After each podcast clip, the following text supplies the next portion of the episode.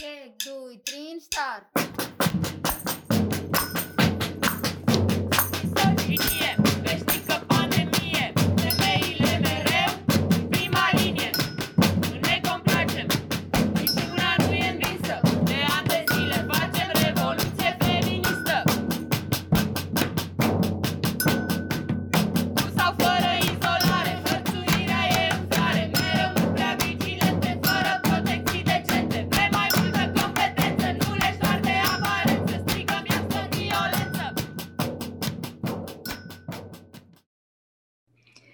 Contrasens este un podcast ce explorează întrebări din științele sociale.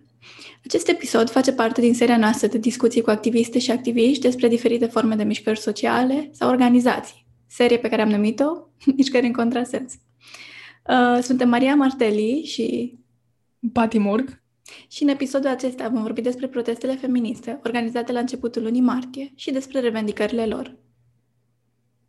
În anul acesta, mișcarea feministă organizată sub hashtagul Mulțumesc pentru flori a publicat manifeste și poezii, a organizat dezbateri online și um, au avut loc trei proteste publice în București, Cluj și Iași.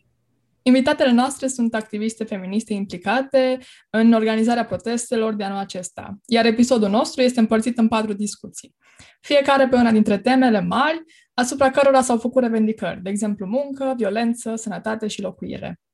Așadar, în prima parte vom vorbi cu Anda Iorga și Carmen Radu despre muncă uh, și formele pe care acest uh, tip de muncă le îmbracă, despre violență, despre revendicări, uh, despre care o să auziți mai departe. În a doua parte vom vorbi cu Georgiana Lican și Ioana Ungureanu despre accesul femeilor la servicii de sănătate, despre dreptul la alegere și importanța accesului la terapie, dar și despre discriminările multiple ce apar în interacțiunile persoanelor rome, queer sau non-monogame cu personal medical și ginecologic. Iar în a treia parte vom discuta cu Nora Ugron despre importanța accesului la locuire decente și impedimentele ce apar în căutarea unei chirii sau unei locuințe sociale. Uh, da, va fi un episod un pic lung, dar merită. Pentru că merităm. Soră, te caut să dansăm, să luptăm, să găsim celelalte surori care tac, care așteaptă, care murmură, care au nevoie de mai mult loc. Soră, te caut să facem loc pentru surorile noastre, din ce în ce mai multe. Povestim astăzi cu activiste feministe, cu Anda Iorga, care în același timp este membră a colectivei Urzica și a România Țara Muncii Ieftine, uh, și cu Carmen, care este um, tot uh, feministă activistă și activează la Asociația Front. Zic bine, oare? Asociația Front, da, și cu administratoarea paginii Feminist România. pentru că s-a întâmplat această uh, săptămână feministă. Să-mi povestiți puțin ce s-a întâmplat pe 8 martie și mai specific în București, ce, ce fel de manifestații au avut loc. Pe 8 martie am organizat un protest în fața guvernului, unde am dus uh, toate temele din săptămâna feministă. Am uh, citit manifestul și am subliniat problemele care se confruntă femeile pe cele patru teme, violență, uh, locuire, muncă și sănătate.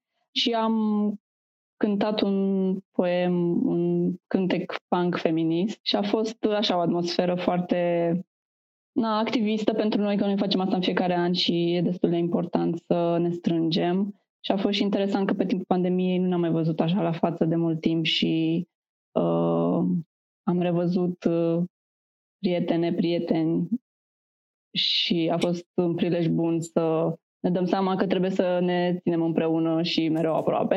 Uh, Anda, tu ai fost uh, în București oare sau ai fost în uh, Anglia? Nu, eu nu sunt în, uh, în București, sunt în Canada. În Canada, M-a scuze. Prins, da, da. M-a prins pandemia aici și am rămas din, din ianuarie anul trecut. Eu sunt uh, uh, în, în grupul Mulțumesc pentru Flori uh, din 2018, cred, și m-am bucurat că anul ăsta ne-am, ne-am împărțit cumva pe, pe teme și pe subgrupuri. Cred că, Carmen, și tu poate vrei să, să completezi uh, aici. Cred că uh, am reușit să, să ieșim cu niște fundamentări și cu niște revendicări foarte mișto făcând chestia asta în, uh, în, în grupuri separate și după aia combinându-le în, în manifestul mare. Da, și eu cred că a ieșit uh, un, cel, poate cel mai complet manifest feminist pe care îl avem noi în istoria feminismului în România, cel puțin pe partea asta 8 martie, că a fost mult mai, mult mai complet față de ce am putut să facem anii anterior, unde ne concentram pe o singură temă, dar acum vorbind și la toate ședințele noastre de organizare, am realizat că, băi, avem foarte multe probleme și pare că toate sunt, adică nu că pare, toate sunt foarte grave și foarte urgente și mm, n-am, n-am, nu le-am putut delimita. Și atunci am zis, ok, o să facem acest efort și încercăm să le, să le abordăm pe toate. Eu cred că a ieșit, uh, a ieșit o chestie foarte faină din, din perspectiva asta și cred că ne um, ajută să creăm și niște puncte, uh, niște punți pentru, de colaborare pentru viitor. Am reușit să ieșim puțin din, din bula asta activistă. Uh, cred că și celelalte grupuri sunt de acord, dar noi la muncă am reușit să organizăm o uh, conferință pe muncă la care vă invităm. 20 martie, ora 6, o să avem o discuție despre, despre muncă și dubla exploatare a femeilor cu mai multe reprezentante de la sindicate, cu uh, reprezentante de la Sex Work Call, ale lucrătoarelor sexuale, cu um, Eromnia, um, pentru a duce perspectiva feministă romă. Toate, toată discuția va fi moderată de Oana Uiorean, care e și ea membră la România Țara Muncii Ieftine și la colectiva Urzica, așa că sperăm că o să iasă ceva, ceva super mișto. Și să fie și îngrijitoare. Da, îngrijitoarele da. de la drept pentru îngrijire, îngrijitoare românce care lucrează în Austria, care îngrijesc da. bătrânii acolo. Da, și mie mi se pare important că am reușit să creăm aceste punți de comunicare, să ieșim un pic din activism și să intrăm și pe partea de sindicate și uh, organizații de femei care lucrează la, fier, la firul ierbii. E foarte important să nu rămânem doar în bula noastră, cumva câteodată prea academică. Da, și noi asta am, am încercat să, să subliniem în manifestul pe care l-am dezvoltat la muncă și în care am, am uh, inclus uh, revendicări și, și justificări în manifestul mare. Um, faptul că ne-am dat seama că pentru prima oară, adică pentru prima oară, pandemia a fost cea care a, a forțat puțin societatea și statul și lumea afacerilor să recunoască că uh, economia nu funcționează pur și simplu așa datorită pieței libere cu uh, mâna invizibilă uh, și, și nu funcționează din cauza datorită investitorilor, ci se bazează foarte puternic pe, mân- pe mână de lucru ieftină, exploatată și, și invizibilă. um, a lucrătorilor esențiali din prima linie și, cum știm, majoritatea lor sunt, sunt femei. Pe lângă asta, ele fac majoritatea muncii domestice. Am impresia că una dintre statisticile pe care le-ai, le-ai uh, subliniat tu, Carmen, a fost că în România 75% din munca domestică e zilnică. Toată munca asta de, de a reproduce uh, capitalul, pe lângă munca de, de producție în, în capital, e făcută de femei și um, ce am făcut noi în, în, în manifest, am, am cerut un fel de, de recunoaștere că florile de 8 martie și aplauzele, vorbele de, de recunoștință pentru lucrătoarele esențiale ar trebui să fie însoțite de niște măsuri foarte concrete pentru protejarea lor și protejarea celor care se află în grija lor, mai ales acum în plină, plină pandemie când, când ele muncesc în, în beneficiul nostru al tuturor. Și am vrut cumva să, să subliniem că austeritatea și alte politici neoliberale, cum ar fi eliminarea contractelor colective de muncă uh, și eliminarea sindicalizării uh, și menținerea salariului minim cât mai jos, uh, împreună cu privatizarea bunurilor, a serviciilor publice. Uh, astea sunt, uh, sunt chestiile care ne-au adus în situația economică în care ne aflăm acum, uh, în care uh, și muncitoare și muncitori sunt zilnic exploatați pe, pe salarii pe care abia își permit uh, supraviețuirea. Și aici, acasă, uh, și în străinătate. Um, și pe lângă astea am vrut cumva să recunoaștem și acest autoritarism uh, patriarhal al statului, uh, care este evidențiat de faptul că anumite munci nu sunt recunoscute uh, ca munci, cum e munca de, domestică, de exemplu, și alte munci pe care le fac preponderent femeile sunt criminalizate, cum e munca sexuală, de, de exemplu. Și toate lucrurile astea combinate, credem noi că ajung să, să, să afecteze într-un mod disproporționat femeile. Da, e, e foarte frumos cum v-ați organizat uh, anul ăsta cu fiecare temă foarte precisă. Vreau să întreb pe, aveți la muncă, de exemplu, aveți revendicări pentru fiecare, de exemplu, ai spus de munca domestică și de munca lucrătoarelor uh, sexuale? Am împărțit un pic uh, revendicările gândindu-ne și la partea de muncă domestică și la partea de uh, muncă esențială. Uh, și bineînțeles că cerem decriminalizarea prostituției pentru ca lucrătoarele sexuale să fie, să fie protejate, um, să aibă acces la protecție, ajutoare și beneficii sociale și să fie protejate de abuzurile poliției, că amenziile și violența pe care o suferă din cauza poliției sunt, uh, da, sunt foarte greu de dus și cele lucrătoare sexuale care sunt în stradă, cel mai adesea uh, femei trans, femei rome, sunt cele mai vulnerabile. Și clar, asta este o revendicare foarte importantă, ca munca sexuală să fie decriminalizată și să fie recunoscută ca muncă, pentru a proteja aceste categorii de femei care sunt printre, printre cele mai vulnerabile dintre noi. Pe partea de muncă domestică uh, ne-am gândit că instituția trebuie să conștientizeze că femeile fac această muncă și să ușureze munca lor și, bineînțeles, să, să și uh, aibă măsuri proactive prin care să implice și bărbații munca asta și ne-am gândit uh, să fie acordate subvenții pentru mamele copii care sunt, de exemplu, înscriși la creștești grențe care s-au închis pe timpul pandemiei ca să compenseze această muncă de îngrijire. Mamele singure, mai ales, sunt o categorie foarte vulnerabilă. Um, să crească, de exemplu, am gândit la concediul acela de maternitate care se uh, dă în primele uh, zile de naștere a copilului. Este o discrepanță foarte mare între femei și bărbați femei la 126 de zile, deci nu vorbim de concediu de creștere a copilului care poate fi până la 2 ani și poate fi accesat de oricare dintre cei doi. Vorbim de concediul acela de maternitate, care este 126 de zile pentru femei și doar de 5 zile pentru bărbați, ceea ce este o discrepanță foarte mare și arată că, de fapt, e de, de la sine înțeles că doar femeile trebuie să o ocupe de, de nou născut, ceea ce e total incorrect. Uh, și ne-am gândit uh, la fel pentru copiii care părinți sunt în șomaj din cauza pandemiei să uh, solicităm niște aloc- alocații suplimentare, pentru că este foarte greu. Sărăcia afectează, în primul rând, și copiii și este foarte greu să, să se descurce, mai ales pentru pandemiei și mai ales că știm că femeile au rămas cel mai mult șomeri în timpul pandemiei uh, și a fost surprinzător pentru noi să aflăm când am făcut cercetarea pentru uh, datelor pentru acest manifest. Uh, n-a fost surprinzător, dar a fost surprinzător să aflăm poate procentajul că numărul șomerilor a crescut, în timp ce numărul bărbaților șomeri a scăzut în timpul pandemiei, surprinzător.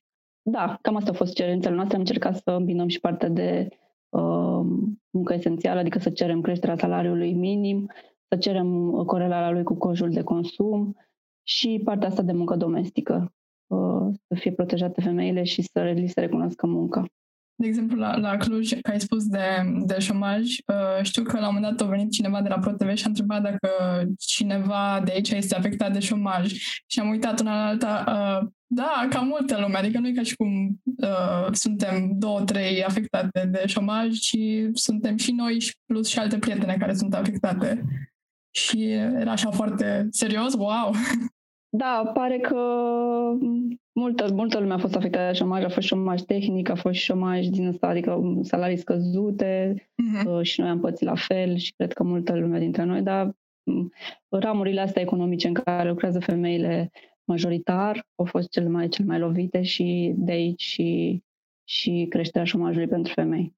Voiam doar, doar să zic că am ajuns la, la înțelegerea aceasta a situației de acum, um, activând totuși um, pe partea asta de, de drepturile muncii Uh, noi la, la România, Țara Muncii Ieftine, la, la Rotmi, am pornit a face un pic de monitorizare a legilor, a politicilor publice, a discursurilor politicienilor, a jurnaliștilor, jurnaliștilor influencerilor, tuturor celor care au putere de a, de a influența opinia publică, dar mai ales viețile noastre. Și am, am pornit cu ideea de a ne organiza puțin uh, colectiv în, în solidaritate și, și în complicitate cu cei care, și cele care se zbat pentru un trai decent.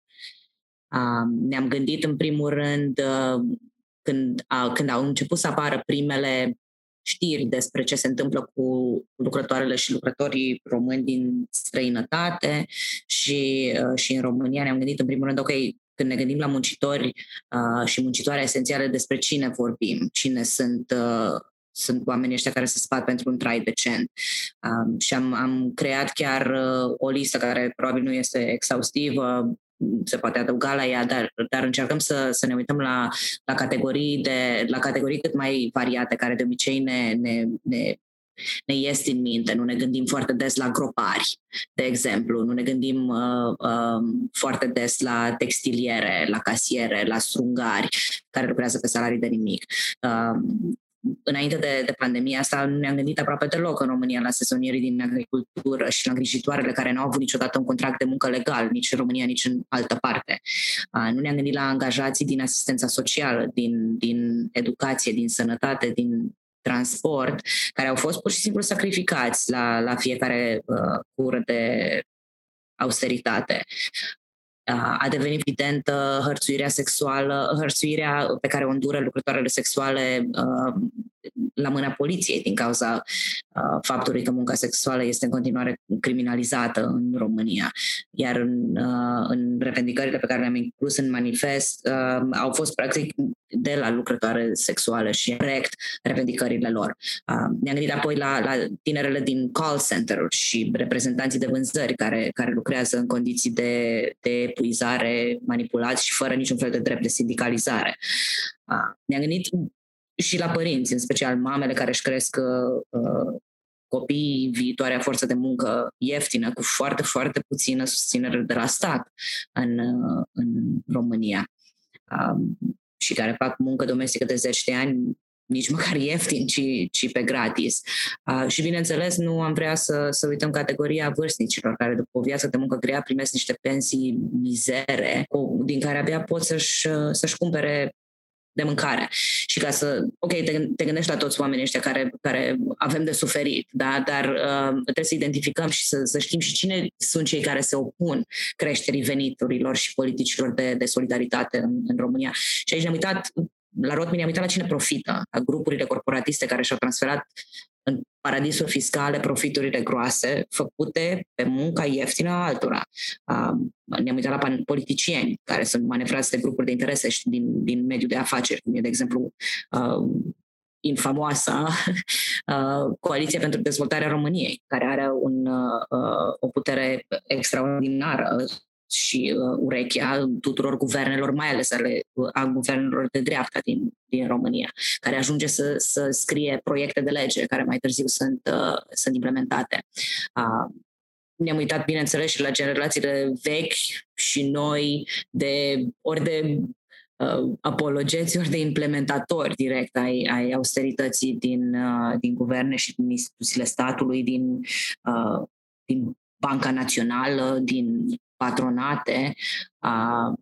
Deci ăștia sunt, sunt oamenii care profită de pe, de pe modelul ăsta de, de subdezvoltare de România, țara muncii ieftine. Și ce am decis să cerem de, de mai bine de un an de zile nu sunt nu e nimic radical din punctul meu de vedere. Chestii absolut de bun simț, chestii cu care cred că suntem cu toate și cu toții de acord uh, ca societate. Vrem pur și simplu să nu mai fim țara muncii ieftine și a profitului rapid. Vrem să, să schimbăm acest model de, de dezvoltare uh, și suntem anticapitaliste asumat pentru că neoliberalismul pe date vorbind, deci nu, să, să nu e o discuție ideologică aici, dar pe date servește numai și numai intereselor capitalului. Noi producem în drace în România, suntem printre cei mai ieftini muncitori din UE, ne rupem car- cărca pe niște salarii de nimic, fără niciun fel de protecție la locul de muncă, fără sindicalizare, numai și numai pentru profitul uh, patronilor, a, a capitalului. Iar la noi ajung niște fărmituri. Și în, în, în logica asta suntem toate și toți forțați să recunoaștem că, că singura soluție la problemele noastre, uh, un fel de scop ultim, așa, este înlocuirea capitalismului cu un sistem just, corect, în care nu există exploatarea uh, unora pentru profitul altora. Și cu scopul ăsta în minte la, la Rotmi și la Urzica, noi facem practic critică și agitație politică uh, pentru că credem că, că ar trebui să ne susținem reciproc și să milităm împreună pentru salarii decente, taxare progresivă, organizare și negociere colectivă, locuri de muncă sigure, educație de calitate, um, deci niște chestii de super bun simț și super de, de, de bază. Um, și nu știu dacă, dacă îmi permiteți, aș, aș vrea să mă folosesc de oportunitatea asta să, să invităm pe toată lumea care, care ne ascultă și care e de acord, de acord cu, cu aceste propuneri deloc radicale, uh, ci așa un minim de decență, să, să ne scrie pe pagină, să ne lase un comentariu, un mesaj, uh, dacă, dacă vor să, să se alăture, să, să strângem uh, rândurile. Și în esență, dacă mai îmi dați voie un minut, um, sau pot să mă opresc aici. Um, nu te putem opri, Anda. Nu, nu, Cine te poate opri? Te rugăm. uh, pentru că am vrut să am, am vrut să vorbesc puțin despre uh, ce am făcut până acum. Pentru că astea sunt lucrurile care ne, ne informează nouă și lupta feministă, știi? Deci asta aducem noi ca Rotmi la masă când, când ne alăturăm organizării uh, hashtag mulțumesc pentru flori. Um, deci pe lângă monitorizarea legislației muncii în, în România și, și la nivel de UE uh, și pe lângă petiții pentru acele cere salarii decente și măsuri de protecție la locul de muncă pentru uh, lucrătoarele uh, și lucrătorii esențiali, dar nu numai. Uh, și pe lângă taxarea discursurilor anti-muncitori și anti-săraci ale politicienilor, că sunteți foarte familiare probabil cu, cu discursul ministrei muncii uh, anti antisăraci și pe lângă critica pat, patronatele și, și monstrul ăsta, Coaliția pentru Dezvoltarea României, noi susținem de asemenea uh, anumite propuneri ale sindicatelor, uh, uh, facem un pic de, de acțiune directă când putem, cel puțin în pandemie, colegi din, din rod mi-au asigurat transportul unui muncitor care suferise un accident de muncă în agricultură pentru că a fost abandonat de ministra muncii Alexandru. Și ne solidarizăm internațional, suntem în, internațional și național pe unde, pe unde putem. Deci pe lângă uh, activitatea asta de 8 martie, practic cu mulțumesc pentru flori, în trecut am lucrat cu, cu Mahala, comunitatea lucrătorilor uh, militanți, cu drept pentru îngrijire în Austria, cu uh, sindicatul anarhist FAU în, în Germania. Uh, și cu asta am să închei mai, mai o singură chestie pe care, uh, pe care, de care vreau să vorbesc. Uh, noi la, la Rotmi și Urzica avem un fond de întrajutorare la care uh, aș vrea să să, să vă invităm să participați. Din fondul ăsta de întrajutorare noi susținem diferite nevoi ale organizațiilor tovarășe sau direct ale muncitoarelor și muncitorilor cu care suntem în, în contact. Um, și adevărul e că avem nevoie de bani ca să facem asta și avem nevoie de cât mai multe persoane să, să se alăture. De aia ăsta e practic și un apel uh, să, să ne contactați direct pe pagină sau personal um, să, să intrăm în contact și dacă puteți să ne, să ne și susțineți. Da, da, clar. O să, o să dăm mesajul mai departe și pe contrasens eventual când o să lansăm episodul și vreau să zic că ai povestit foarte frumos uh, toată această, tot acest demers și că toată munca pe care o faceți atât la Orzica cât și la pe partea de mulțumesc pentru flori este foarte valoroasă și clar ajută foarte mult. Și uh, aș trece acum ușor spre subiectul uh, violenței, uh, mai ales pentru că știm toate Uh, din păcate, lucrurile s-au uh, cam răutățit pentru toate, violența, din păcate, a crescut, dar cred că uh, Carmen știe mai multe detalii despre acest lucru și aș întreba-o ce fel de probleme sau revendicări sunt pe această parte.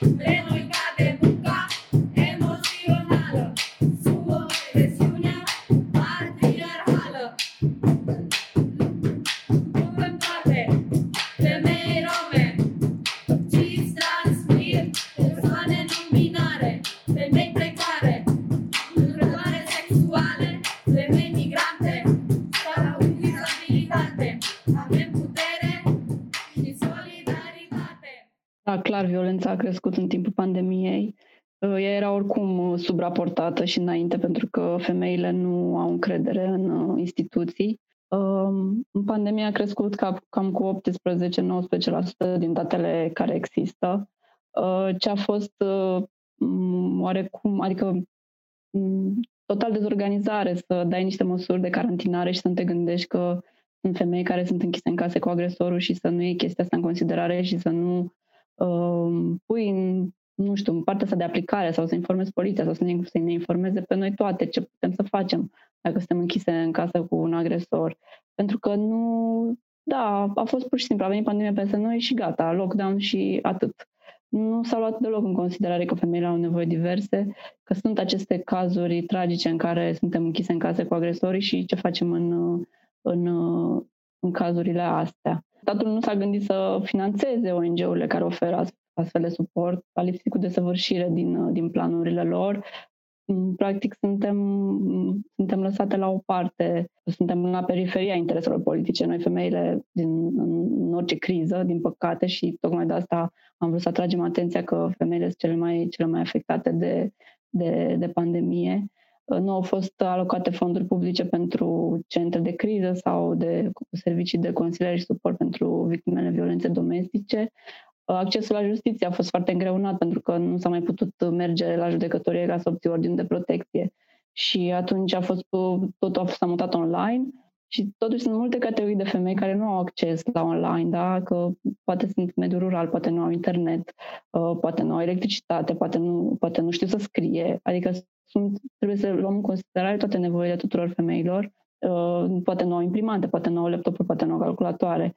Și, uh, practic, a fost un obstacol în accesul la, la justiție și femeile nu au mai putut accesa nici măcar acest instrument legal care, care era la dispoziția lor. Au fost suspendate sau au încetat activitatea serviciilor sociale și um, nu au, practic, nici măcar instituții care funcționează înainte, să zicem, de GSPC-urile sau și ele au fost, au, au avut efectiv redus și au funcționat uh, mult mai prost. Uh, da, adică s-au, s-au întâmplat toate foarte repede, înțelegem că e o criză și că poate nimeni nu este pregătit pentru asta, dar nici măcar nu organizațiile dependente femei nu au fost întrebate, nu au fost luate în calcul, a trebuit să le cerem noi lucruri, nu au fost, nu au fost băgate în seamă inclusiv atitudinea poliției sau atitudinea uh, judecătorilor, polițiștilor, procurorilor uh, era problematică și înainte de pandemie, dar și acum, practic, a scos la iveală pandemia atitudinea lor rasiste, uh, sexiste, transfobe. Um, noi cerem, revendicările noastre merg foarte mult pe partea asta de formare, de formarea personalului din poliție și din justiție să fie, să înțeleagă specificitatea violenței de gen, este o violență comisă de bărbați împotriva femeilor, uh, să nu ne mai răspundă bajocoritor și sexist, să, nu, să ne creadă când le povestim ce pățim, să nu ne trimită acasă cu agresorul. Practic e nevoie de formare continuă. Um, ca să înțeleagă conceptele astea. Când zici identitate, când zici identitate de gen sau când zici violență de gen, să știe la ce se referă. Um, și mai cerem uh, servicii psihologice pentru agresori, pentru că de multe ori vorbim doar despre femei și despre femei ca victime, dar nu vorbim despre bărbați ca agresori și nu facem nimic să să-i reabilităm, adică să înțeleagă, să înțeleagă de ce fac asta și uh, să fie obligați la consiliere psihologică și să rupem puțin cercul ăsta al violenței.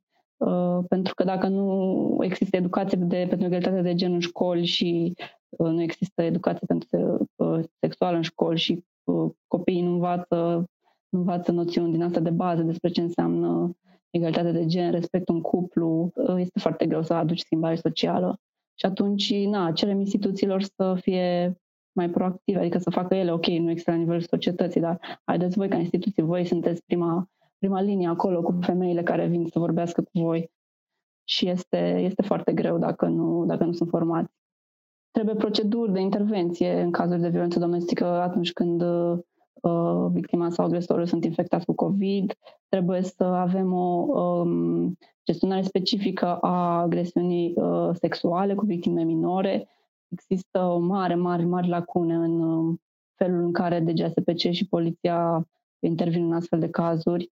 Uh, adică sunt fetele um, minore care uh, sunt, poate sunt uh, între, să zicem, 14 și 18 ani sau 13-18 ani. Este așa că pare că nu mai sunt nici copiile, nu mai sunt copii, dar nu sunt nici adulte și este un vid din ăsta, nu, nu știu cum să intervină, sunt blamate. Uh, știți prea bine că au fost în investigații jurnalistice care arătau că judecătorii le spuneau fetițelor de 90 ani că s-au îmbrăcat sumar și că au provocat agresori, este inadmisibil, este inadmisibil. Și partea asta de violență sexuală în cadrul familiei cu minori a crescut destul de mult în pandemie. Uh, nu au mai existat uh, nemai mergând la școală, fetițele nici măcar nu puteau să, să transmită semnale către profesori sau uh, educatori sau învățători care să identifice cumva abuz sexual și atunci au rămas uh, în casă și sunt, uh, sunt, uh, sunt drame care se întâmplă și este foarte greu ca poliția să uh, intervină și atunci când o fac intervin foarte prost din punctul de vedere uh, și ca și um, mecanisme de intervenție că trebuie să cheme un reprezentant al DGSP, cel al protecției copilului și nu o fac, trebuie să vină în tandem acolo, sunt niște specificitate, faptul că e violență sexuală e deja foarte grav, faptul că sunt minore e deja foarte grav și pur și simplu nu știu cum să intervină. Uh, este nevoie de formare, este nevoie de finanțare, este nevoie de plățări electronice pentru a monitoriza agresorii, Uh, știm, știm clar că sunt femei care obțin ordine de protecție și totuși sunt la, sunt la mâna agresorilor pentru că poliția nu îi poate monitoriza. Uh, cerem clar uh, adoptarea legis- legislației cu privire la brățări electronice care este blocată în Parlament. Au fost proteste inclusiv săptămâna aceasta în București cerând lucrul ăsta. Da, cam acestea. Sunt foarte multe probleme și puține rezolvări. Da, e punctat foarte bine uh, și partea aceasta de uh, în care oricum chiar și victimele, dacă trec printr-un eveniment traumatic, tot ele sunt de cele mai multe ori blamate și uh, aia vreau să vă întreb spre final dacă simțiți sau credeți că ar putea fi ceva acțiuni care să stope... Deși știu că e o întrebare destul de grea asta, e destul de... Chiar și eu nu știu răspunsul, dar vă pun așa retoric, dacă credeți că există vreo acțiune sau acțiuni colective care ar putea să ajute în, într-o oarecare măsură, cel puțin în România, să schimbe puțin demersul. Pentru că, la fel cum ați povestit amândouă, uh, sunt mai multe cauze care se intercalează și care ne afectează pe mai multe paliere și E, e ok, dacă nu aveți răspuns, chiar nu trebuie să... Da, pentru mine cea mai importantă partea asta de educație, pentru că nu, nu putem schimba mentalități și nu putem schimba stereotipul ăsta că femeia și-o merită sau a făcut ea ceva sau dacă nu schimbăm un pic și conversația și felul în care ne raportăm la ce înseamnă să fii femeie, ce înseamnă să fii bărbat, de ce avem aceste, nu știu, de ce vrem să controlăm sexualitatea femeilor, de ce vrem să le vedem îmbrăcate într-un anumit fel și chestia aia să însemne ceva. Uh, de ce avem dublu standard? Și lucrurile astea se fac prin educație. Din păcate, în școlile din România nu există și asta trebuie să înceapă și din socializarea asta timpurie. că învățăm ce înseamnă genul, învățăm ce înseamnă să fii femeie și ce înseamnă să fii bărbat de când suntem mici, învățăm văzând pe, văzând pe ceilalți, învățăm auzind, învățăm din filme, din pe net, de oriunde. Învățăm prost, asta este problema și pare că, nu știu, eu fac activitate de 10 ani și pare că nu mai am răbdare, adică pare că nu se schimbă lucrurile. Deși se schimbă, dar și foarte încet, dar probabil că eu vreau mai mult mai repede.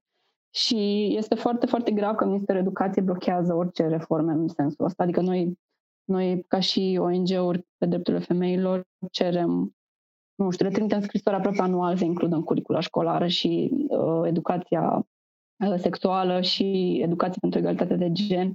Uh, există expertiză în domeniul ăsta, există na, bune practici în alte țări, există manuale deja făcute de, de ONG-uri parcă, nu știu, invităm, haide, luați-ne și folosiți-ne expertiza și nu se întâmplă nimic și n-am avut niciodată un dialog ok cu cei de la Ministerul Educației foarte închistați și e foarte, foarte greu să, să lucrăm cu ei, mai ales într-o țară pentru care educația nu înseamnă nimic dacă ne raportăm la cât de puțin e bugetată și că anul ăsta a primit cel mai mic buget din istoria recentă a României. Nu ai cum să subfinanțezi în halul ăsta ceva ce îți asigură practic inclusiv forța de muncă, adică nici măcar nu se gândesc la asta, ok, hai că suntem capitaliști și vrem să ne creștem copiii productivi, dar hai să-i și educăm, nu? Da, este foarte, partea asta cel, cel mai trist, cea mai tristă pentru mine, lipsa de educație. Pe lângă ce a zis Carmen, cu care sunt, sunt de acord, lipsa de educație e, e o problemă foarte mare.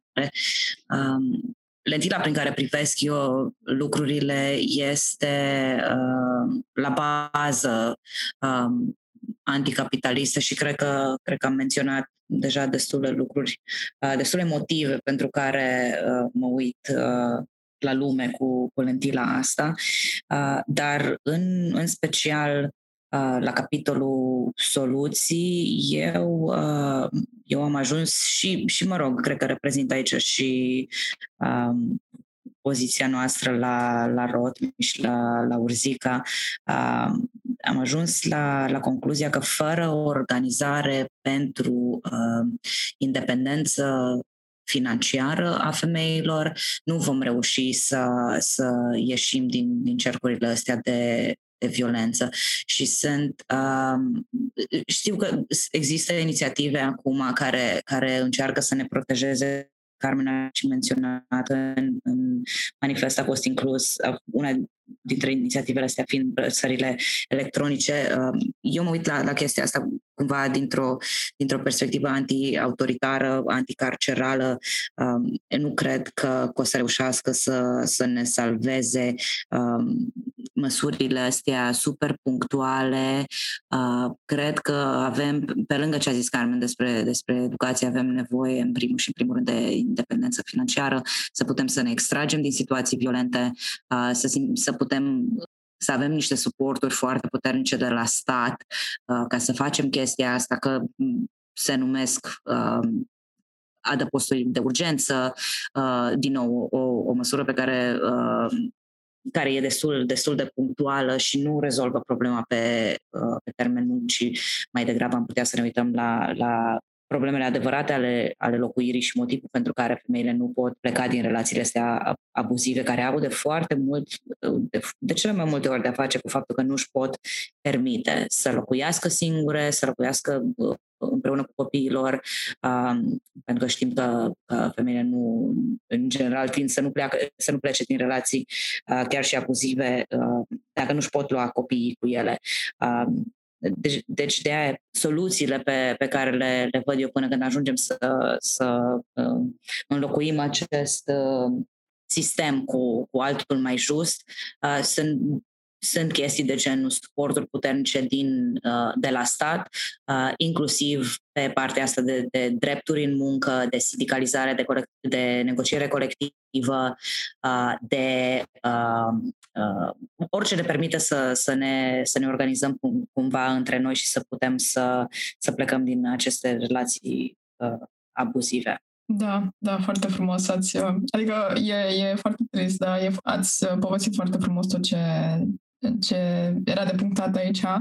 Da, nu putem să plecăm fără să amintim guvernul misogin, cel mai misogin din istoria recentă a României și aproape cel mai misogin din Europa. Da, e o singură femeie ministră care să vină la masa deciziilor, iarăși arată cât de departe suntem de, nu știu, să ne intereseze de fapt ce se întâmplă cu femeile și să și vrem să facem ceva pe partea asta. Și e destul de dezamăgitor că mulți oameni aveau așteptări de la, nu, eu nu le împărtășeam, dar mă nu le împărtășesc, dar aveau așteptări de la acest uh, guvern, din păcate.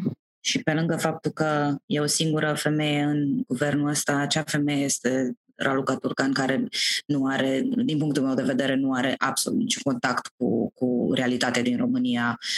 Nu cred că a ieșit din București, să fiu sinceră, și din București, din cartierele alea bogate, pentru că e, e absolut absurd tu să, să încerci să-ți construiești profilul ministerului pe uh, vânătoarea asistaților sociali, acei 165.000 de oameni uh, care uh, primesc undeva la 143 de lei pe lună și asta, a, asta numim asistență socială. Uh, nu știu, pe, pe mine mă, mă dezgustă profund uh, războiul pe care l-a, l-a de fapt nu l-a pornit ea, ea doar l-a intensificat. Violeta Alexandru era, era absolut la fel uh, din punctul ăsta de vedere, doar că nu așa vocală și nu-și făcuse cal de bătaie din, uh, din chestia asta. Dar da, sunt, sunt de acord cu, cu ce zice Carmen, atâta timp cât uh, reprezentarea femeilor uh, în politică rămâne la, la nivelul ăsta de cred că e 29% acum, uh, nu, scuze, cred că e 19% acum în, în Parlament și uh, undeva pe la 5% în, uh, în administrația locală, la nivel de primării și, și consilii locale și județene. Eu nu cred că ai cum să vii și să, reprezint, să vii la masă și să reprezinți interesele femeilor fără să, să, să ai niște oameni acolo cu, cu niște experiențe trăite. Și aplic asta nu, nu doar când, când vine vorba de femei și când vine vorba de orice categorie. Adică nu cred că cineva ar putea să facă uh, legislație de, de susținere a femeilor dacă, dacă nu include femeile. Uh, deci cred că astea sunt, sunt niște lupte de politici publice în special și ăsta este domeniul pe care îl știu cel mai bine că activez în el din, din 2010, asta fac, din asta mănânc, a, a, fără experiența trăită a oamenilor a, direct afectați de măsuri, nu, nu ajungem niciunde. Da, plus că circula acum câteva zile, mi-am amintit în timp ce povesteați, circula, nu știu, o știre sau cel puțin chiar înainte de protest, era o știre cum că în România uh, cum se numește, uh, că nu e așa o diferență foarte mare între salariile bărbaților și ale femeilor între venituri, ci că este printre cele mai mici în, în Europa. Și mi s-a părut așa foarte total opus cu realitatea, cu ce trăiesc femeile și cu ce se întâmplă acum în pandemie. Da, asta este o chestie uh, adevărată. Da, da, da, asta subliniază faptul că uh, avem așa de mulți oameni care lucrează pe salariu minim, pe salariu minim care e o jocură, nu este uh, mai puțin de jumătate din cât a fost calculat coșul minim pen, pentru un trai decent. Uh, salariul minim uh, afectează la fel de mult femeile și bărbații, uh, în sensul că în jur de 6 milioane de contracte individuale de muncă. Cred că asta a fost știrea săptămâna trecută. 1,6 milioane de contracte individuale de muncă sunt încheiate pe salariu, pe salariu minim. Deci această politică uh, de austeritate neoliberală um, care vrea să ne mențină în această subdezvoltare, normal că împinge ca, uh, ca toată lumea să fie ținută pe salarii cât mai mici. Au fost propuneri chiar de eliminarea salariului minim, um, care sper să fie una din, dacă o mai aduce cineva în, în discuție, să fie una dintre chestiile la care ne galvanizează în sfârșit ca societate și ne face să, să punem mâna pe, pe furci. Um, dar celălalt lucru pe care vreau să-l, să-l subliniez e că în domeniile în care uh, salariul este menținut intenționat la nivelul cel mai mic posibil, cum, cum e uh, comercializarea de, de alimente sau, mă rog, comercializarea în, în general, deci supermarketuri, uh, um, mega storuri, uh, mega magazine, chestii, chestii de astea. Uh, la fel și uh, cu chestii uh, în domeniul curățeniei, de exemplu, sau, uh, sau în domeniul salubrității, sau în domeniul asistenței sociale, sau în, în, do- în toate domeniile astea în care, uh, în care, în general, salariile sunt, sunt foarte, foarte mici, femeile sunt uh, reprezentate în aceste domenii. Deci pe noi nu ne încălzește că, uh, nu știu, o managera de la uh, o companie mare de IT are același salariu cu managera de la o companie de la Procter Gamble România sau ceva de genul ăsta. Nu ne încălzește cu absolut, cu absolut nimic că, că nu există un, un, uh, o diferență de plată între bărbați și femei la nivelul ăsta de, de management. Uh, nu sunt femeile pentru care cred eu că ar trebui să ne, să ne luptăm în primul și în primul rând, ci pentru femeile care, uh, care sunt în pozițiile astea, în care trebuie să accepte joburi pe salariu minim în domenii în care sunt suprareprezentate. Eu așa mi explic această, această statistică de care zici tu. Vreau și să adaug că, deși pare, da, ok, statistic, diferențele de salarizare pe același tip de job în România între femei și bărbați nu sunt, nu sunt atât de mari față de țările din vest dar nu se vorbește că diferent, adică pare că gata, femeile și bărbații în România sunt egal, dar nu este așa, pentru că participarea femeilor la piața muncii este mult scăzută față de a bărbaților. Uh, suntem penalizate pentru maternitate și pentru uh, partea asta de concedii și există discriminare la angajare și pe piața muncii atunci când rămâi sărcinat, adică parte, suntem penalizate pentru maternitate și riscul de sărăcie la bătrânețe, la pensie al femeilor este mult mai mare decât al bărbaților. Adică suntem mult mai puțin prezente pe piața muncii uh, și suntem plătite mai puțin overall pentru că uh, există maternitatea sau pentru că avem joburi mai proaste din domenii feminizate care sunt plătite mai puțin și atunci automat și pensia mai mică și atunci automat femeile, bă, femeile în vârstă în România sunt printre categoriile cele mai sărace. Și da, nu e deloc uh, egalitate și nu ne încălzește cu nimic că, cum zicea și Anda, avem același salarii cu un bărbat dacă povara asta maternității și ce, ce înseamnă scăderea veniturilor o purtăm doar noi. Da, împărtășesc și eu gândurile cu voi în legătură cu asta.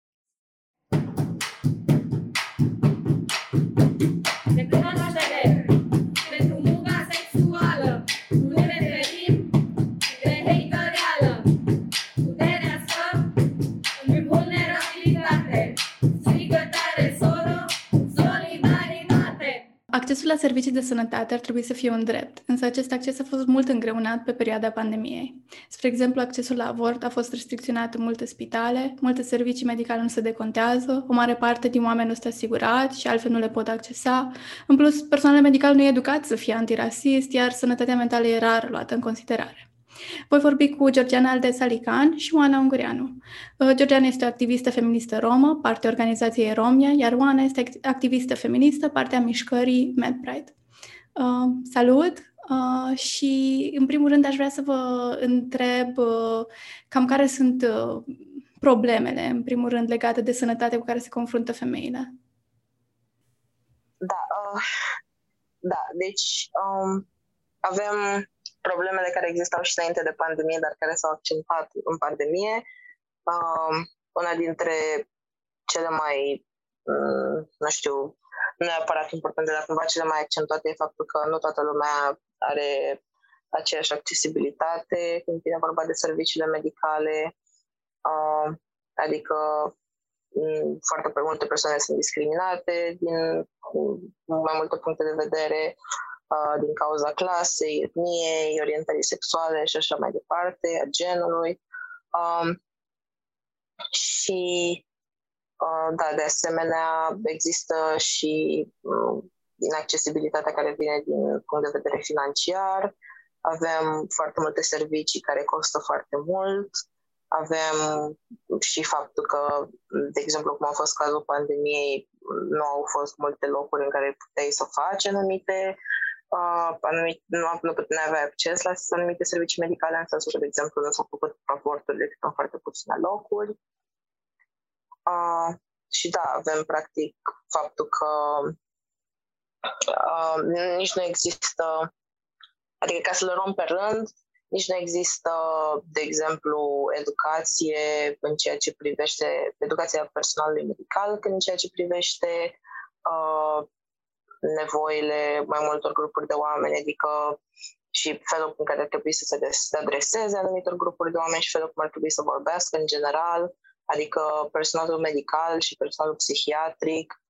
uh, nu, nu au niciun fel de, în general nu prea au niciun fel de educație în ceea ce privește felul cum ar trebui să discute cu persoanele cu suferințe psihice, cu persoanele uh, uh, transgen și persoanele non-binare, cu persoane cu dizabilități. Adică sunt foarte multe uh, cunoștințe și, cu părerea mea, și lipsește și o anumită deschidere în ceea ce privește uh, abordarea acestor uh, subiecte. Mm-hmm. Și uh, da, la fel și în ceea ce privește personalul ginecologic, de exemplu, uh, că iarăși gen uh, nu, uh, nu prea știu cum să discute și cum să abordeze uh, discuțiile cu lucrătoarele sexuale sau cu persoane în relații non-monogame și sunt foarte multe prejudecăți în contextul ăsta și atunci Asta face lucrurile să fie și mai inaccesibile și foarte inconfortabile, adică nimeni nu vrea să se ducă la doctor că știe că o să fie judecat sau că nu o să înțeleagă persoana respectivă despre ce e vorba. Adică, teoretic, te duci, te aștepți ca persoana cu care vorbești să fie informată și să nu îți dea cu ceva în cap. Deci nu e foarte convenient și cumva uh, te face, face persoanele să, să aibă mult mai puțină încredere în personalul medical și să le fie frică sau să, să fie anxioase, să se ducă când știe că o să uh, când știu că o să ajungă în contextele astea care să fie judecate sau așa. Voiam să zic mersi, Oana, și voiam să zic că am impresia că citisem și legat de, de chestiunea asta, faptului că multe munci care sunt uh, așa zis, în prima linie sunt de fapt făcute de femei și, și asta le face și mai vulnerabile la um, coronavirus și la alte chestiuni legate de sănătate.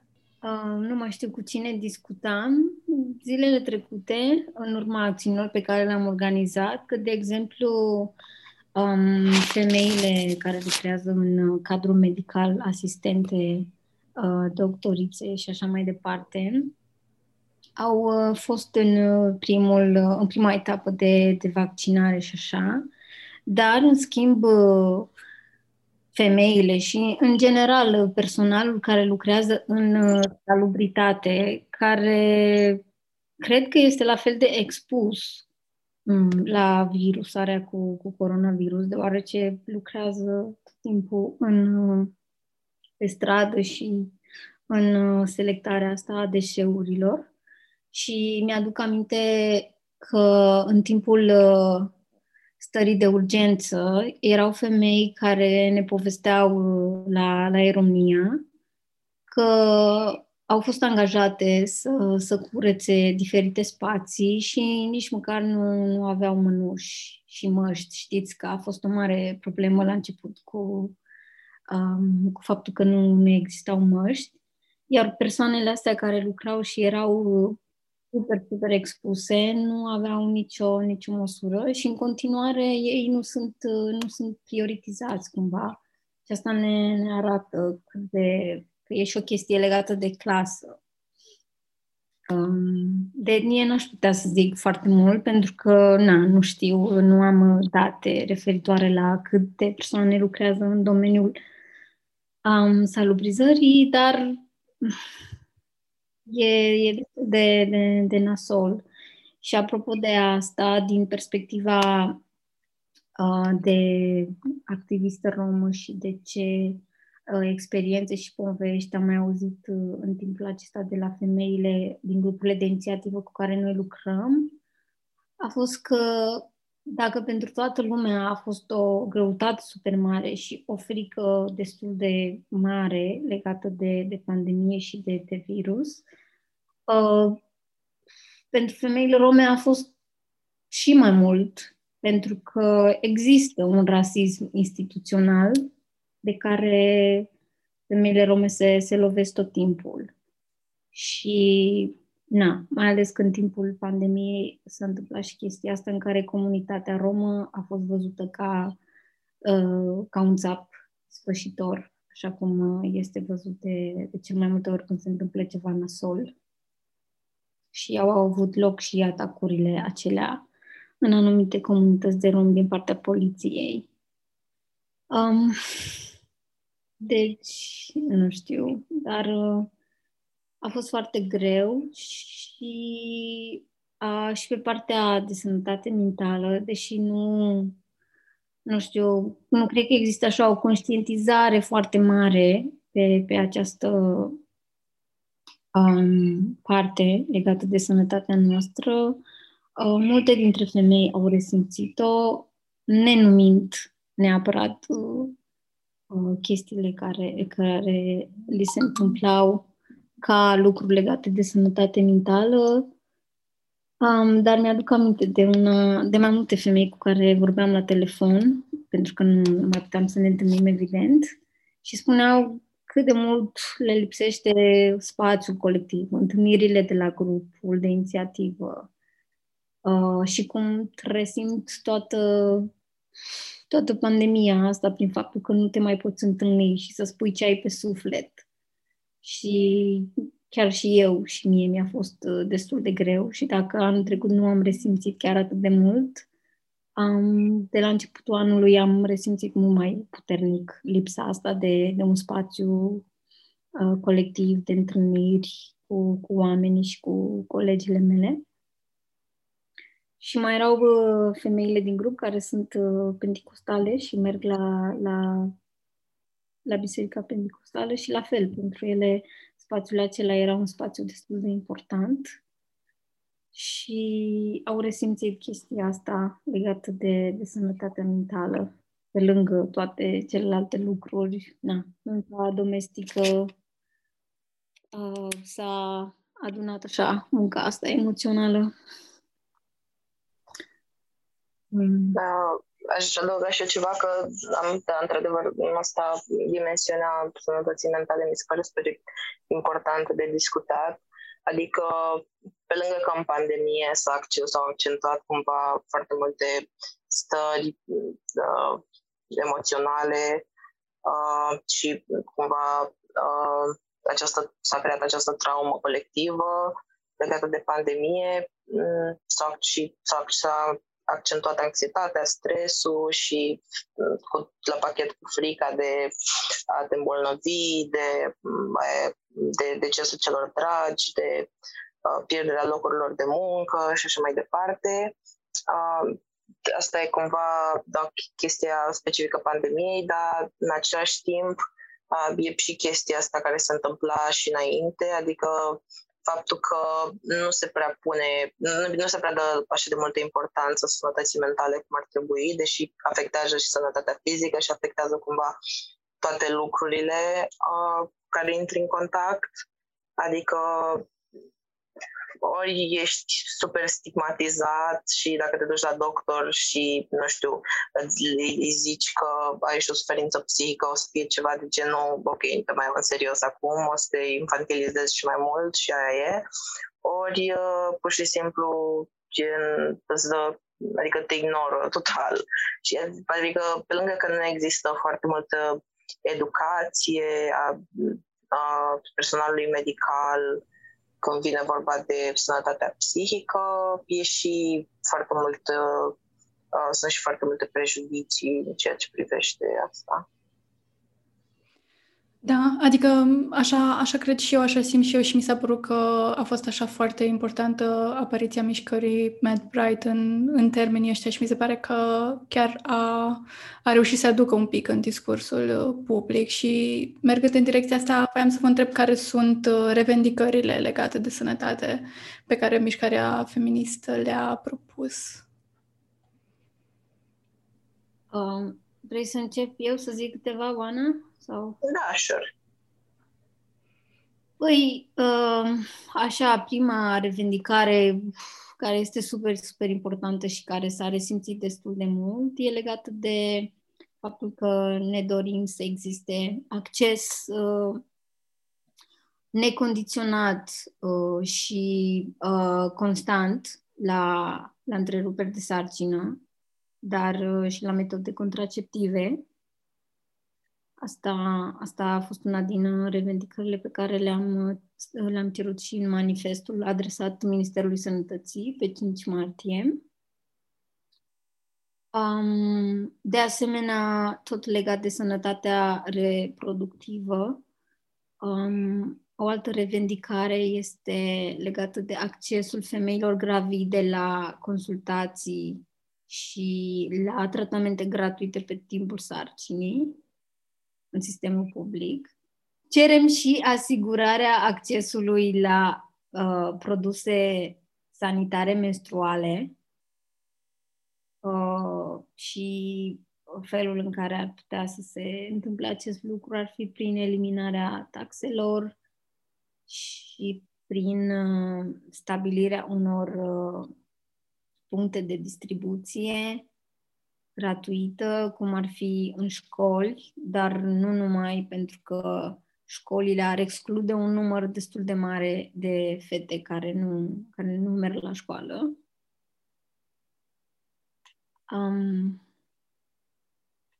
cerem și tratamente de contate complet pentru persoane uh, cu boli cronice, suferințe psihice sau cu situații economice precare. Cerem educație sexuală pentru toți tinerii, adaptată în funcție de vârstă și nevoi și cerem asta de foarte mult timp. Mi-aduc aminte, cred că prin 2015 am organizat în uh, cadrul coaliției de gen un, uh, un flash mob legat de educația sexuală și a stârnit așa mare, mare scandal, ca de obicei.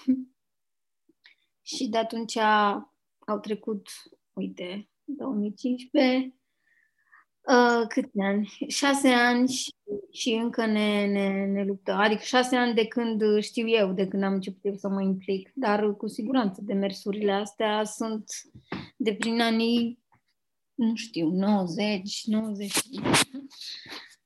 Uh, și, na, este foarte trist faptul că în, în anul 2021 prima naștere a fost cea a unei fete minore, dar noi nouă ne este rușine să trecem uh, cuvântul uh, sexuală în, uh, în legislație, ceea ce este foarte, foarte trist și uh, cu părere de rău arată o, o mentalitate destul de nasoală pentru noi ca societate în secolul 21. Da, cred că sunt așa niște ancorări în anumite, poate și modalități de a controla sexualitatea și puritatea unora, în, care poate fi în avantajul altora. Da, și bine are foarte multă legătură și cu implicația coaliției de, de familie, care tot timpul uh, vin, vine și spune că educația sexuală ar însemna uh, ca tinerii și tinerele să învețe despre mai mult despre comunitatea LGBT, adică se face această, um, cum să o numesc, zi tu, Ana. egalizare între da, mi se pare că mm, încearcă cumva să discrediteze foarte tare mm, toate comunitățile astea, gen comunitatea LGBT, de exemplu, și în contextul ăsta pur și simplu vor să evite orice discuție despre lucrurile astea care sunt de fapt super importante. Și da, cum ai zis și tu, vor să, sunt foarte concentrați pe puritatea asta conceptuală și și e super evident uh, și partea și implicarea pe care o are biserica, biserica ortodoxă în, uh, în toată această împiedicare uh, a, a, pentru a avea educație sexuală. Și e pur și simplu inadmisibil ca, ca tinerii să nu știe cum să funcționeze cum funcționează corpurile lor uh, adică să nu știe cum se pot proteja sau, sau că pot avea nu știu ce tip de reacție în urma unei, unei traume sau a unui um, act de viol, că, sincer, ar face o super mare diferență să existe această informație, atât pentru tineri cât și pentru părinți, pentru că îmi imaginez că mulți părinți habar nu au să abordeze o discuție în într-un asemenea caz, adică cu, cu fata care de cel mai multe ori este, este violată de către de un adult. Și e super mult uh, uh, victim blaming. Uh, cum se Blamarea zice? victimei, blamarea victimei. Așa, se face foarte multă blamare a victimei și tot timpul uh, agresorul, uh, nu se pune așa de mult accent uh, pe agresor, ca drept dovadă și toate uh, acele cazuri care apar uh, de multe ori în presă legate de pedepsele foarte, foarte mici care le dau uh, judecătorii în cazuri de, de viol. Și nu orice tip de viol, în cazuri de viol în care agresorul este un adult și victima este o fetiță de 7-8 ani sau 11 ani. Um, Da, mi se pare că aici la refuzarea sunt educației sexuale e și despre control, adică e mult mai ușor să ne controleze corpurile și deciziile dacă nu știm o jumătate din timp despre ce e vorba corpurile noastre și gen, care sunt uh, repercursiunile diverselor acțiuni sau ce înseamnă diverse chestii, adică da. Da. O altă revendicare destul de importantă pe care o cerem este legată de educarea personalului ginecologic, dar nu numai, ci și educarea personalului medical și psihiatric în uh, spirit feminist, intersecțional și queer, pentru că, așa cum spunea și Oana mai devreme, pentru persoanele queer sau pentru persoanele uh, din comunitatea LGBT, chiar și pentru persoane din comunitatea romă. Uh, de obicei, specialiștii nu, nu știu să abordeze cel mai, cel mai bine uh, lucrurile. Um, uh, da, adică e, e foarte important să aibă în vedere toate laturile astea, adică în primul rând de cum funcționează intersecțiile astea dintre, dintre diverse grupuri uh, și cum, ce, ce au nevoie să știe când comunică, adică cum, cum ar trebui să comunice cu o persoană care e non-binară, de exemplu, sau cu o femeie trans, sau cu o persoană care are și o suferință psihică, sau cu, uh, da, nu știu, cu o lucrătoare sexuală, adică mm, pe lângă că Adică ar trebui, da, să știe cum să vorbească și mai mult decât atât să nu te trateze într-un mod care e super infantilizant sau în care te ignoră sau în care te judecă din priviri. Adică, pur și simplu, genul ăsta de comportament nu și are locul în, când, în relația cu persoana care teoretic ar trebui să te ajute. Mhm. Sau cu o femeie romă, pentru că am auzit povești în care doctori, în special ginecologi la naștere, au impresia că femeile rome sunt mult mai puternice decât uh, femeile nerome, la fel cum se întâmplă și cu femeile black din, uh, din alte țări. Este stereotipul, preconcepția asta că ele sunt mai rezistente și atunci modul în care intervin, uh, în care fac o intervenție este mult mai agresiv decât uh, la, la, la alte femei, la femeile nerome. Da, adică am impresia că, în primul rând, e clar că e nevoie de o, o cum să zic, o prezență și o atitudine care e clar antirasistă de la început, dar e atât de greu, adică în toată societatea e rasistă, în mod evident și din mare păcat și personalul medical e rasist, dar asta nu e deloc scuzabil, adică ei trec printr-o educație universitară și aici zic că am impresia că există modalități prin care, prin care chestia asta poate fi abordată. Mm-hmm. Adică mi se pare că ar putea, de exemplu, să, să fie mai să aibă cel puțin câteva cursuri în universitate în care să abordeze genul ăsta de lucruri. Adică fix cum să, cum să discuți și cum să abordezi și cu ce nevoi au grupurile astea. Adică nu mi se pare că e o chestie care nu e doable dar în condițiile în care în povestea lumea că profesorii pur și simplu le zic chestii super oribile, super transfobe, super sinistre despre diverse grupuri, adică ce, ce ce așteptări să ai? adică, da, în loc să îi învețe să, să aibă exact cursuri de genul ăsta, îi învață fix opusul, adică cum să discrimineze în continuare. Și da, nu știu. Păi cumva, cred că e efectiv nevoie, cum, cum sunt toate mișcările astea, să vină răspunsuri din, nu știu, din toate părțile, din cât mai multe părți. Da, da, da. Mai aveam câteva revendicări care erau legate de chiar de sănătatea mentală. Da, deci în primul rând, da, vrem să mai menționăm că mi se pare important să avem și accesibilizarea serviciilor de terapie, adică și asta e o chestie pe care, pe care o cerem.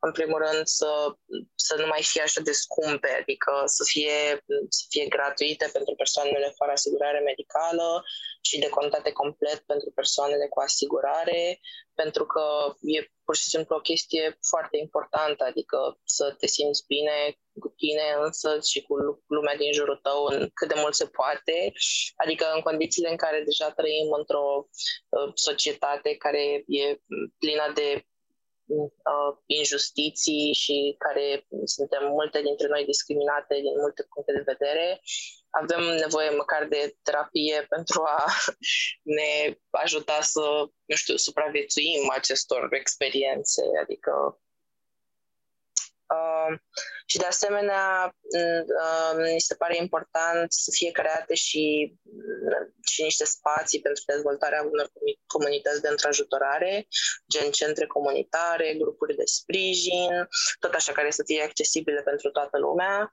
Uh, pentru că e, e important ca persoanele, mai ales persoanele cu suferințe psihice, dar în general orice persoană are nevoie de uh, comunități și locuri sigure unde să poată să meargă, să petreacă timp cu ceilalți, să împărtășească idei, uh, să ceară sfaturi și așa mai departe. Adică suntem ființe sociale și avem nevoie de spații unde putem să ne să ne uh, să unim cu ceilalți și să facem, să creăm conexiuni.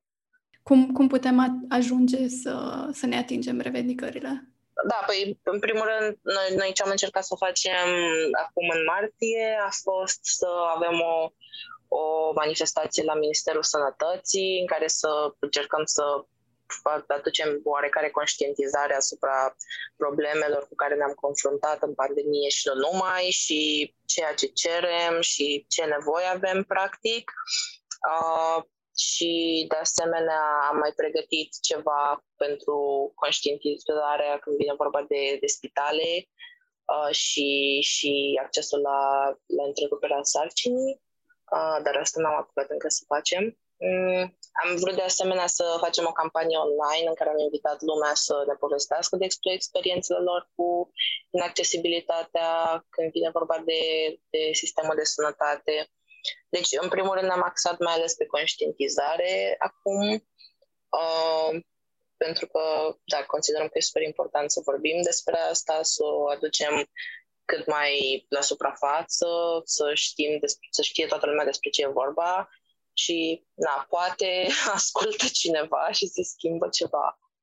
Dar, în afară de asta, mi se pare că luptăm și zi de zi în diversele contexte în care ne aflăm, scuze zi. Nu, voiam să zic că e cumva toate revendicările pe care noi le avem, adică, sau majoritatea, uh, presupun uh, resurse financiare și țin de decizii de putere, pe care noi ca activiste feministe, din păcate, nu le avem, adică nu avem puterea, nu avem resursele pe care statul le are. Vă spune că, na, rolul nostru e ăsta în care facem advocacy și punem uh, presiune, îi tragem tot timpul de mâne că, băi, sunt, sunt problemele astea și trebuie să le rezolvați. Dar noi, ca, ca societate civilă, din păcate, nu avem aceeași uh, putere și același uh, acces la, la resurse pentru a uh, duce la bun sfârșit toate aceste revendicări. De aceea le um, dreptăm către, către cei care au decizie de putere și bani. Mm-hmm. Da, dar mi se pare că așa unele revendicări sunt așa de mult împotriva lucrurilor pentru care oamenii care sunt în poziții de putere și au bani, uh, la care ei țin tot felul de lucruri tradiționale sau, știu eu, uh, am impresia că probabil foarte multe persoane din politică sunt de fapt homofobe, transfobe și rasiste și atunci e greu. Da, este greu, dar Dar continuăm.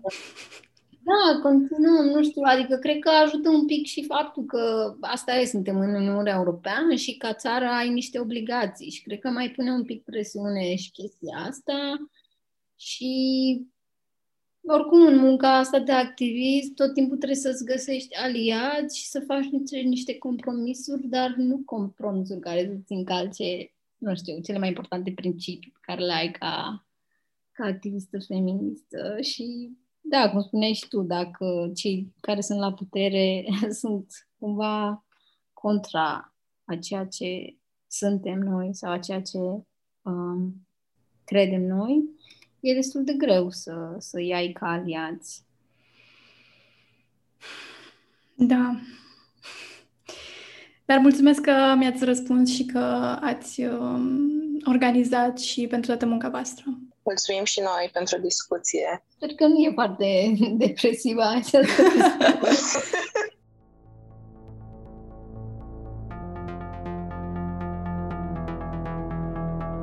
Be told to stay indoors or lock you up tonight. So good at making but not respecting rights. A million empty homes and people living outside. Fuck the current state, it's time to organize. Profit is the virus, your profit is the virus. Is the virus, your profit is the virus. Profit is the virus, your profit is the virus.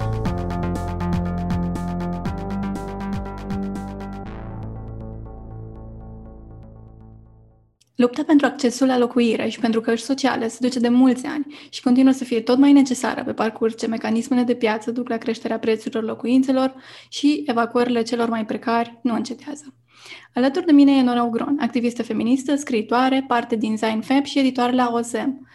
Uh, Nora, poți să-mi spui un pic poate de ce e accesul la locuire atât de dificil și care sunt problemele?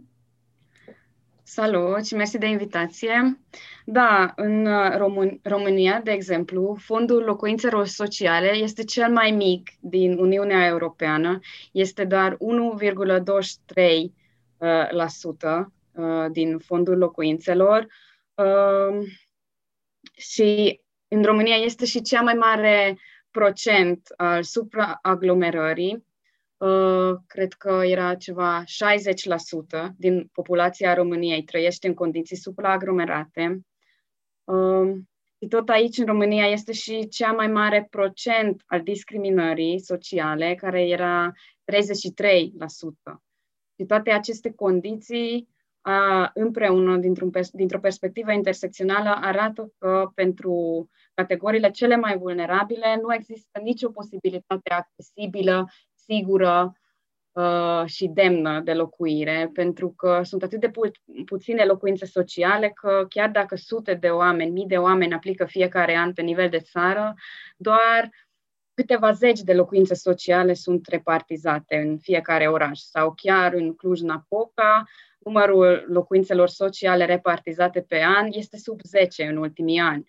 Uh, și, de fapt, aceste locuințe sociale nu sunt locuințe noi, sunt locuințe din care s-a evacuat cineva care a locuit acolo într-o locuință socială și apoi este repartizat către un alt aplicant, pentru că nu se mai cont- pe nivelul Clujului, cazul pe care cunosc mai bine, nu sunt construite locuințe sociale noi în ultimii, în ultimii ani. Uh, în afară de locuințelor sociale, uh, era și supraaglomerarea, ce am menționat, care pune o grămadă de oameni în condiții uh, foarte precare, de fapt, pentru că în aceste condiții e foarte greu să înveți dacă ești copil și te duci la școală. Este foarte uh, dificil să, să muncești, să te odihnești sau sau dacă treci printr-un abuz domestic sau violență domestică, este super, super dificil să te scapi și să, să ai o altă opțiune de, de locuire, să, să poți să schimbi condiția ta atunci când trebuie să, să stai închis în casă cu alți oameni care posibil sunt abuzive cu tine. Și mm, în afară de toate astea mai există și chiriile, uh, care uh, foarte mare parte sunt neregulate pentru că sunt chirii private. Foarte multe oameni stă fără contract în chirie și atunci uh, nu prea au drepturi și nici nu poate să cere condiții mai bune de la proprietari. Uh, legea apără mai mult proprietarii și nu chiriașii și prețul chiriilor în orașele mari, cum este Cluj, uh, este tot în creștere, pentru că, cum, cum zice discursul neoliberal al primăriei și al autorităților, uh, Clujul este un fel de oraș magnet și atrage foarte multe uh, uh, foarte multe business-uri și foarte multe uh, ah, scuze, aici taie, cum, cum e afaceri, atrage foarte multe afaceri multinaționale, imobiliare uh, aici în oraș, dar uh, locuințele se construiesc uh, nu, nu pentru oameni, ci pentru profit, pentru că locuința nu este, uh, nu este un drept, ci este o marfă în care uh, aceste afaceri imobiliare care tot construiesc fiecare în foarte multe apartamente noi, dă închirii cu prețuri foarte mari, pentru că nu există reglementări pe nivel local, nici pe nivel de țară și pentru că avem, în ultimii ani, am început să avem și proprietari care cumpără apartamente să dă închirii, apoi se construiesc și apartamente uh, pentru studenți, nu pentru studenți, scuze, pentru tineri care lucrează în sectorul IT, de exemplu, și atunci, dacă ești o familie, e mult mai greu să găsești ceva chirie pentru că se construiesc uh, garzoniere, de exemplu, sau se dă o grămadă de garzoniere foarte scumpe de lux uh, în chirii. Și așa este și o statistică care arată că chiar dacă tu ai un salariu pe uh, nivel mediu, Uh, foarte mare parte din acest salariu se duce pe chirie. E așa scump uh, pe nivelul Clujului, dar uh, și în celelalte orașe mari. Mm, da. Da, mersi. Chiar cred că ai sumarizat bine și, într-adevăr, cred că sunt multe. Adică, cred că oricine a avut de-a face cu um, a căuta o chirie la un preț, să zic, decent în Cluj, a văzut o grămadă de apartamente destul de, în condiții destul de îngrozitoare și cu prețuri exorbitante și asta, desigur, oamenii care totuși uh, aveau privilegiul de a-și căuta o chirie, pentru că, că pentru foarte mulți uh, e și durează super mult timp, uh, în plus unii proprietari cu siguranță sunt rasiști, deci da, sunt tot felul de piedici. Da, da, rasismul e într-adevăr o mare, mare problemă pentru că uh, proprietarii uneori și, și chiar dacă de fapt, conform legii, nu au voie să scrie așa ceva că, uh, că preferă un anumit tip de chiriaș care e considerat chiriaș ideal, uh, studentă nefumătoare care lucrează fără animale și fără familie și posibil majoritară și nu, care, nu este, care nu aparține a, a niciunui minorități, dar asta se întâmplă. Și discriminarea rasială pune chiar o grămadă de categorii de oameni foarte vulnerabile în, în, în uh, condiții foarte dificile. Chiar și atunci când deja ai nivelul să cauți o chirie, cum ziceai tu, pentru că, de exemplu, în Cluj, uh, cum este situația comunităților uh, la Patarât, care erau cele mai multe dintre ei erau evacuați uh, din, din oraș și mutați relocați forțat acolo lângă uh, rampa de gunoi, care e un mediu toxic, și apoi erau uh, primăria și autoritățile le-au promis locuințe sociale pe care niciodată nu s-a dat. Și așa au ajuns că multe sute de oameni trăiesc acolo lângă rapa de gunoi, într-un mediu toxic dar nu au nicio posibilitate de, de a avea un job care plătește mai mult decât salariul minim sau măcar salariul minim și de a căuta o chirie, dar nici la locuințe sociale n-au uh, posibilități pentru că nu există aceste locuințe sociale. Da, și atunci care sunt revendicările? Uh, revendicările din, din manifestul dreptății locative pe care am scris acum cu ocazia 8 martie, împreună cu un grup de lucru din uh, partea rețelei uh, Mulțumesc pentru flori. Um, prima revendicare pe care am formulat era relocarea imediată și adecvată a nevoilor pentru persoane care au trecut prin violență domestică. Și aici vreau să, să zic că adecvată nevoilor, adică nu considerăm că oamenii, oamenii care trec prin abuz trebuie relocați uh, în cazul în care nu vor sau în cazul în care există alte posibilități de a uh, găsi o soluție la situația asta, dar de o situație abuzivă mm, pe termen scurt să găsească un alt adăpost. Doar că aceste alte adăposturi uh, nu prea există. Avem foarte puține din ele și e, nu e foarte ușor de accesat. O altă cerere era stop evacuărilor din locuințe și asta pe timp, adică chiar asta vrem să fie întotdeauna așa. Cu stării de urgență nu erau evacuări, dar în timpul stării de alertă s-au continuat evacuările, chiar dacă uh, să trăiești pe stradă, să fii lăsat fără un cămin și fără o locuință adecvată, uh, este întotdeauna uh, periculos, dar acum, în timpul unei epidemii, unei pandemii, e și mai periculos, pentru că nu, uh, ești lăsat să mori. O altă revendicare era eliminarea chiriilor la stat pentru cei și cele care au avut sau au uh, probleme financiare și controlul chiriilor private. Uh, asta se leagă de situația chiria, chiriașilor pe care am detaliat mai devreme chiar în detaliu. O altă revendicare era acces universi- universal și fără restricții la toate utilitățile, indiferent de situația contractuală sau de datorii.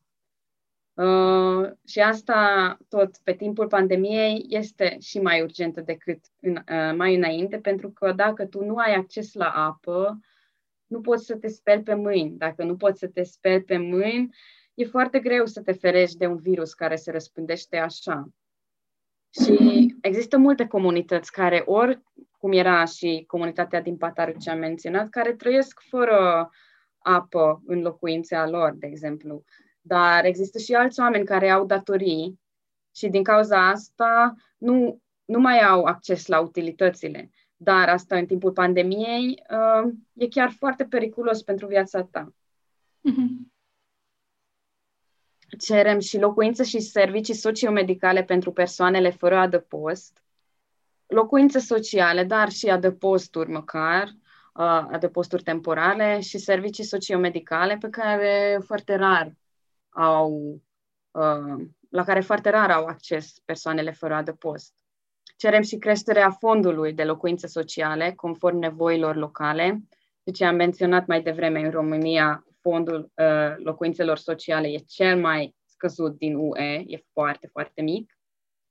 Și asta a ajuns să fie așa în, în timpul ultimului 30 de ani, adică fix în timpul schimbări, schimbărilor neoliberale, când uh, fondul locuințelor publice a fost uh, demantelat și locuința a devenit o chestie pentru profit și nu pentru oameni. Și cea mai amplă revendicare de a noastră este uh, că cerem locuințe adecvate și accesibile financiar pentru toți și toate, fără supraaglomerare și fără condiții precare. Asta, asta basic înseamnă că cerem că locuirea să fie o necesitate, să fie considerată o necesitate de bază și nu o marfă. Și atunci când locuirea o să fie tratată așa în societățile noastre, atunci putem pune accent um, la asta, să fie adecvat și să fie accesibil pentru toată lumea și, și să nu mai trebuie să stăm în condiții supraaglomerate, pentru că nu o să fie focusul pe profitul afacerilor și pieței imobiliare. Sunt, uh, știu că se luptă de multă vreme pe chestiunea asta legată de locuire, um, că sunt multe inițiative și mă gândeam să, să mă întreb acum în cadrul, um, în cadrul protestelor ăstora de, de 8 martie ce ați făcut. Uh, știu că a fost protestul feminist uh, la Cluj, unde ai fost tu și a mai fost o dezbatere și o broșură. Mm, da, pe timpul săptămânii feministe, cu grupul uh, pentru dreptate locativă din, din rețea, am organizat, în primul rând, uh, dezbaterea sub același acoperiș, locuirea pe timp de pa- pandemie și patriarhat, în care am avut invitate care au vorbit despre experiențele lor uh, din timpul pandemiei legat de locuirea și ne-au dat exemple prin experiențele lor despre cum s-a intensificat criza locuirii în același timp cu ineleg- ineleg- inegalitățile uh, cauzate de patriarhat, de rasism, de, de societatea noastră. Uh, deci am avut o viziune intersecțională asupra crizei locuirii și a pandemiei. Uh, Înregistrarea se poate asculta pe net, a rămas uh, pe paginile organizatorilor, este pe pagina Zin FM sau pe pagina Front. Mhm. O să, o, să punem, o să punem link. A fost o discuție foarte interesantă și pentru mine, adică și foarte um, supărătoare în, în multe feluri, pentru că erau situația destul de sumbră, dar uh, cumva foarte interesante, că erau multe perspective, um, multe voci care știau foarte bine cât de gravă e problema și știau foarte bine uh, ce tipul, cumva, cum să, cum să răspundem la ea. Da, da, așa este. Și chiar dacă era supărătoare, era și eliberatoare într-un fel, pentru că foarte multe dintre vorbitoare ziceau că da, asta este doar, doar împreună putem schimba asta și doar prin uh, dar prin a ne face vocile noastre auzite și vizibile putem schimba situația asta sau măcar putem aduce tema asta în discuție să fie cât mai multă lume conștientă și cred că asta se întâmplă într-un fel legat de locuire în timpul pandemiei conform unei raport făcut de Coaliția Europeană pentru dreptul la locuire și pentru dreptul la oraș, uh, mișcările și activismul pentru dreptate locativă s-a intensificat și s-a radicalizat în timpul ultimului an, pentru că locuirea a devenit așa urgentă în contextul în care ne-a zis să stăm acasă, că foarte multă lume nu mai putut să, să nu facă vocea auzită. Și, și asta e, este și un lucru bun în acest context îngrozitor. Da, cred că de asta um, să și poate a fost și mai ușor uh, editarea broșurii de care te-ai ocupat legat de toate textele care au apărut legate de, legate de locuire. Da, am editat o broșură care are tot așa titlul sub același acoperiș, Antologia revendicărilor și analizelor uh, despre locuire uh, în timpul pandemiei COVID-19, o perspectivă intersecțională, ce a apărut la editura Pagini Libere. Uh, antologia asta conține, în primul rând, manifestul nostru în trei limbi, în română, engleză și maghiară.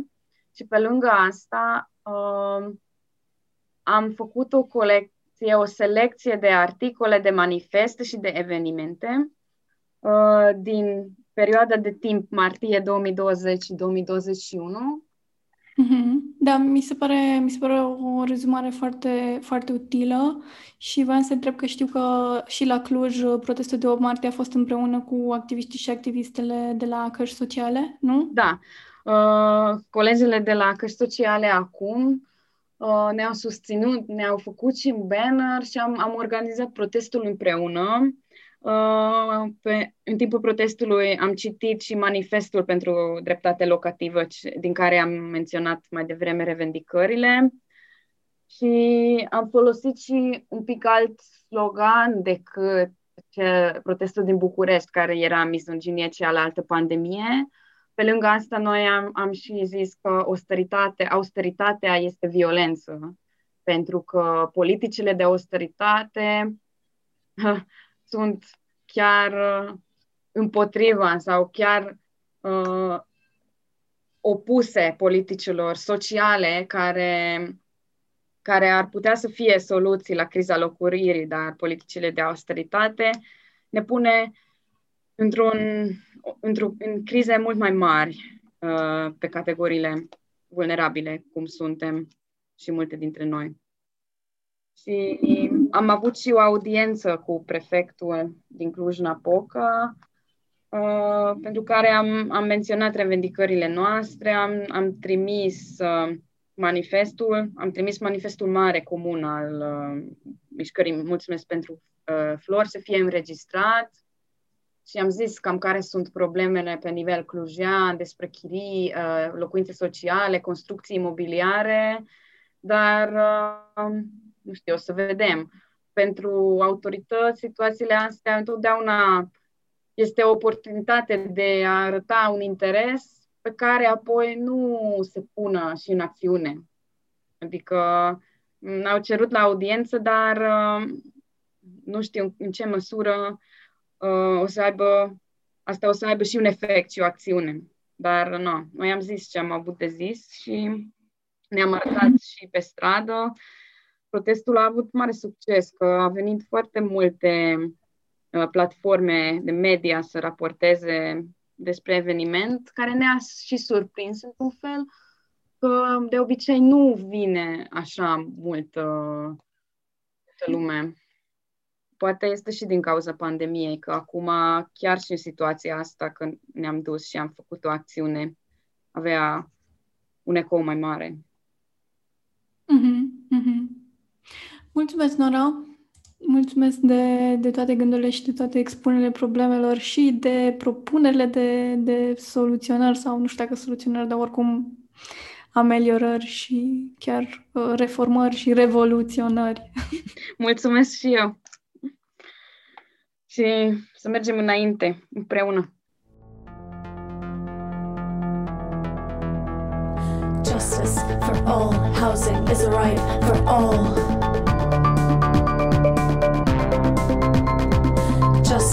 For all. Housing is a right for all.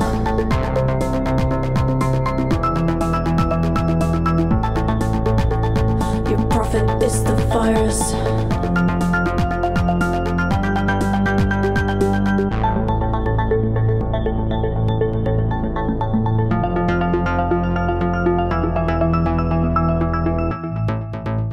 Ați ascultat podcastul Contrasens. Vă mulțumim că ați fost alături de noi și vă invităm să fiți alături de mișcările feministe în continuare. Invitatele din acest episod au fost Carmen Radu, Anda Iorga, Georgiana Lican, uh, Oana Ungureanu și Nora Ugron. Episodul de azi a fost produs de Maria Șipati. Intro și outro sunt înregistrări de la Cluj și București în pregătirea protestului feminist din 8 martie. Poemul pe care l-am ales se numește Soră te caut, de Vera Ion, și este înregistrat cu vocea lui Alice Monica Marinescu, iar ultimul cântec este Profit is the Virus, de Sofia Zadar. Mai multe despre contrasens aflați pe pagina noastră de Facebook, ne puteți asculta pe SoundCloud, YouTube, iTunes, acum și pe Spotify. Așteptăm părerile voastre sau eventuale întrebări la adresa noastră de e-mail contrasens.protonmail.com Mulțumim!